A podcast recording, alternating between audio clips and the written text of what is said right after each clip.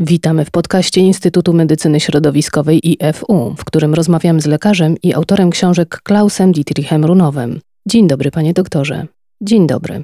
Miło gościć Pana w naszym podcaście. Jako dyrektor medyczny ośrodka IFU codziennie styka się Pan z lękami i problemami swoich pacjentów. Szczególnie w okresie pandemii koronawirus napawa nas wszystkich obawami. Tak, to rzeczywiście prawda. Codziennie prowadzę intensywne rozmowy z pacjentami, którzy bardzo cierpią psychicznie z powodu tej sytuacji. Bardzo często mają myśli samobójcze, ponieważ osoby, które nie zaszczepiły się, zadają sobie pytanie, czy powinny zrezygnować z pracy, albo wręcz obawiają się zwolnienia. Tak więc cała ta sytuacja może stanowić ogromne obciążenie psychiczne, a to odbija się na pacjencie i terapeucie. I tu musimy znaleźć wspólne strategie, aby zmniejszyć obciążenie psychiczne, ale także fizyczne, ponieważ psychika wpływa na nasz układ odpornościowy. Stres psychiczny niszczy wydzielanie immunoglobulin typu A, czyli przeciwciał znajdujących się na błonach śluzowych, a właśnie ich potrzebujemy, aby móc zwalczyć koronawirusa. To jest błędne koło. Chcemy się chronić przed koronawirusem, ale wybieramy działania, które osłabiają nasz układ odpornościowy, takie jak lockdown.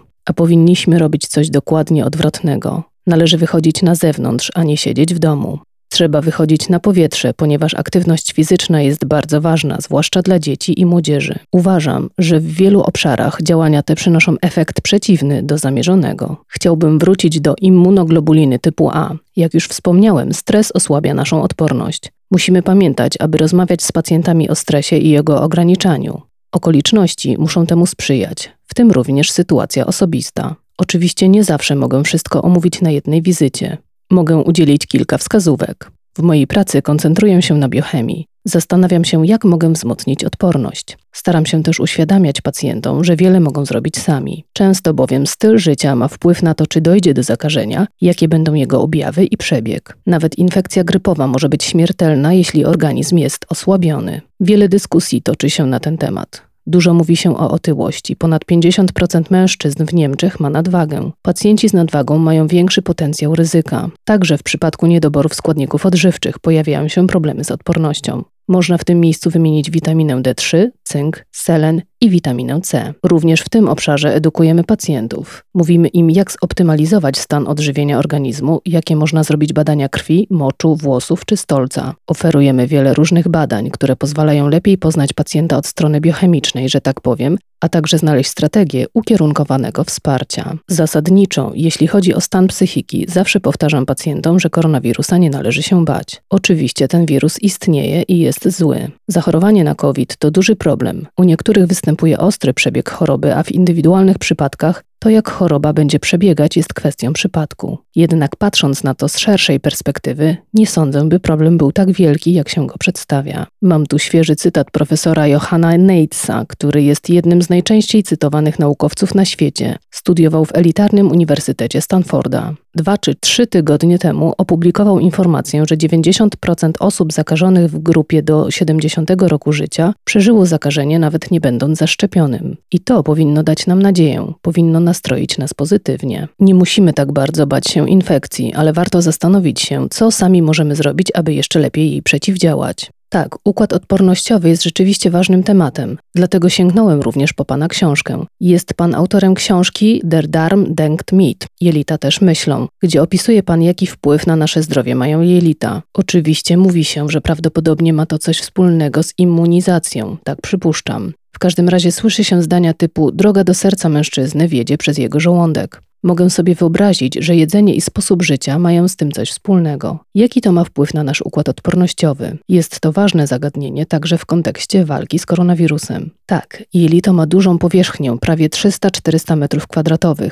Trzeba to sobie wyobrazić. W ścianie jelita mamy 100 milionów komórek nerwowych, które tworzą dwie sieci. Sieci te zbiegają się, tworząc niewielką nić o grubości podobnej do ołówka. Ta nić prowadzi do mózgu. 90% jej włókien biegnie do mózgu, 10% biegnie w dół. Czyli 10% włókien biegnie od mózgu, ale 90% biegnie do mózgu. Czyli jeśli tylko coś nieprawidłowego dzieje się w jelitach lub występuje brak równowagi chemicznej, informacja o tym jest natychmiast przekazywana do mózgu. Oprócz układu nerwowego, przez który przebiegają informacje, w ścianie jelita znajduje się również układ immunologiczny, a należy pamiętać, że 70% układu odpornościowego znajduje się w jelicie. Przed chwilą rozmawialiśmy o koronawirusie i odpowiedzi immunologicznej. Pamiętajmy, że jelita stanowią dużą część układu odpornościowego. Dlatego też badanie jelit i ich środowiska jest częścią mojej codziennej pracy. Sprawdzamy, czy istnieją zaburzenia układu immunologicznego. Mierzymy poziom immunoglobuliny A, badamy jelita w kierunku bakterii, grzybów i pasożytów. Sprawdzamy, jak wygląda trawienie, czy jelito jest przepuszczalne, bo jelita powinny stanowić barierę między otoczeniem a człowiekiem. A jeśli bariera zostanie uszkodzona przez alergie, antybiotyki, toksyny środowiskowe, stres, to jelita zaczynają wyglądać jak sito, stają się przepuszczalne, a funkcja bariery zostaje zaburzona. Prowadzi to do zaburzeń odporności, do osłabienia odporności. Pojawiają się alergie pokarmowe, co oznacza, że pokarm dostaje się do krwiobiegu, a jego składniki są rozpoznawane przez nasz układ odpornościowy, który stara się poradzić sobie z tymi substancjami pokarmowymi. Może to być nawet wspaniała żywność ekologiczna, ale układ odpornościowy identyfikuje te substancje jako białka obce i je atakuje a powinien zwalczać wirusy, w tym koronawirusa, komórki rakowe, a jest obciążony przez codzienne pożywienie. Zajmujemy się właśnie tymi procesami. Robimy testy, badamy komórki krwi w kierunku reakcji obronnych na codziennie spożywane pokarmy, a następnie, jeśli stwierdzamy dodatnią reakcję, np. na ziemniaki, na mleko, na gluten, to jest pszenicę, najpierw eliminujemy te pokarmy z diety na pewien czas, aby dać układowi odpornościowemu szansę na uspokojenie się, tak aby mógł ponownie skoncentrować się na patogenach. Istnieje zatem prawdziwa zależność między odżywianiem a naszym układem immunologicznym? Zdecydowanie tak. I jeśli jelita są zdrowe, dobrze funkcjonują i zachowana jest ich funkcja bariery, to możemy jeść to, na co mamy ochotę. Wówczas nie musimy się martwić o obciążenie układu odpornościowego. Ale tak to już w życiu bywa, że jedna rzecz prowadzi do drugiej. Już mówiłem, leczenie farmakologiczne, stres sprawiają, że jelita robią się przepuszczalne, więc przepuszczają składniki odżywcze i prowadzi to do reakcji układu odpornościowego. W ten sposób powstaje błędne koło, którego tak szybko się nie zauważa, ponieważ jest to powolny proces, są to tak zwane nietolerancje utajone, czyli po zjedzeniu czegoś dopiero po jednym lub dwóch dniach pojawiają się reakcje takie jak infekcja, ponieważ układ odpornościowy reaguje nieco wolniej. I te reakcje staramy się wykryć za pomocą nowoczesnych metod badawczych. No właśnie, pojawia się pytanie, co właściwie można teraz zrobić? Jak mogę się lepiej odżywiać? Skąd mam w ogóle wiedzieć, czego brakuje w moim organizmie i jak mogę w tym przypadku wspierać układ odpornościowy? Wspomniał Pan o kilku rzeczach, ale co mogę zrobić dla siebie, zwłaszcza teraz w okresie pandemii? Jeśli pacjent nie wie dokładnie, które produkty spożywcze wywołują u niego reakcję, daję kilka standardowych zaleceń. Odstawić gluten, odstawić nabiał, spróbować wprowadzić dietę śródziemnomorską, a następnie zadbać o odpowiednią podaż składników odżywczych. Radzę pacjentom udać się do apteki i kupić witaminę D3 w odpowiedniej dawce. Zalecam 3000 do 6000 jednostek dziennie w miesiącach zimowych. W lecie dawkę można zmniejszyć, ponieważ wtedy produkujemy więcej witaminy przez skórę.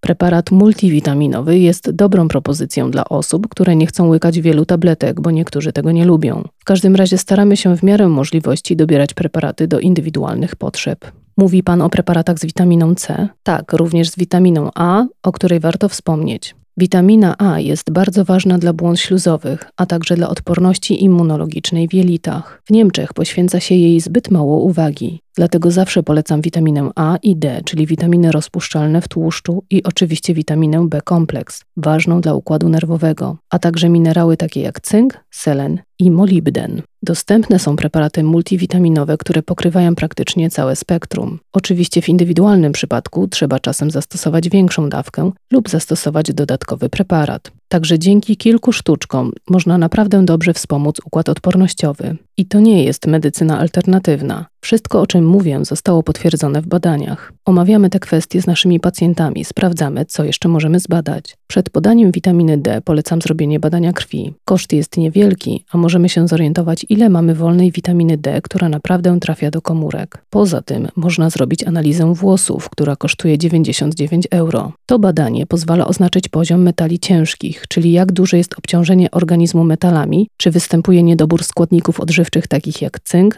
selen, wapń, magnez. To są pierwiastki oznaczane w ramach analizy włosa. Te badania kosztują niewiele, a stanowią dobrą podstawę w tworzeniu indywidualnego planu żywieniowego czyli dostaję bardzo indywidualny plan odnoszący się do mnie, mojego ciała, mojego układu odpornościowego, moich niedoborów, aby odpowiednio wzmocnić swój układ odpornościowy nie tylko w odniesieniu do koronawirusa, ale także do innych chorób, z którymi trzeba walczyć. Pamiętam, że przed pandemią w zasadzie nie nosiliśmy maseczek, więc łatwiej było złapać katar czy zarazić się grypą. Myślę, że ze względu na pandemię trochę się to zmieniło. Także na pewno warto bardziej polegać na swoim organizmie i opracować nowy plan, który go wzmocni. Można również zlecić wykonanie testu na odległość. Wystarczy obciąć próbkę włosów, a następnie wysłać ją do mnie w kopercie. Wykonujemy również badania hormonalne na odległość. Pacjent musi zamoczyć specjalny pasek z bibuły w moczu i zostawić go do wyschnięcia, a następnie przesłać do mnie. Z kolei do zbadania metabolizmu potrzebna jest mała próbka moczu porannego. Na tej podstawie testujemy 50 różnych substancji we krwi. Współpracujemy w tym zakresie z laboratorium w USA, które przygotowuje listę poszczególnych składników odżywczych i na podstawie tych obliczeń tworzymy prawdziwy plan żywieniowy dla pacjenta. Oczywiście bierzemy pod uwagę indywidualne objawy, choroby, więc wyniki testów pomagają nam w jak najszerszym zindywidualizowaniu podejścia do pacjenta. Wspaniale. Dziękuję panie doktorze za krótkie wyjaśnienie. Zwłaszcza podczas pandemii warto wiedzieć, co możemy zrobić dla swojego zdrowia. A my słyszymy się w kolejnym odcinku, w którym będziemy mówić o detoksykacji wątroby za pomocą naturalnych składników aktywnych, takich jak ostropest plamisty, wyciąg z brokuła czy glutation. Bardzo dziękuję i do zobaczenia.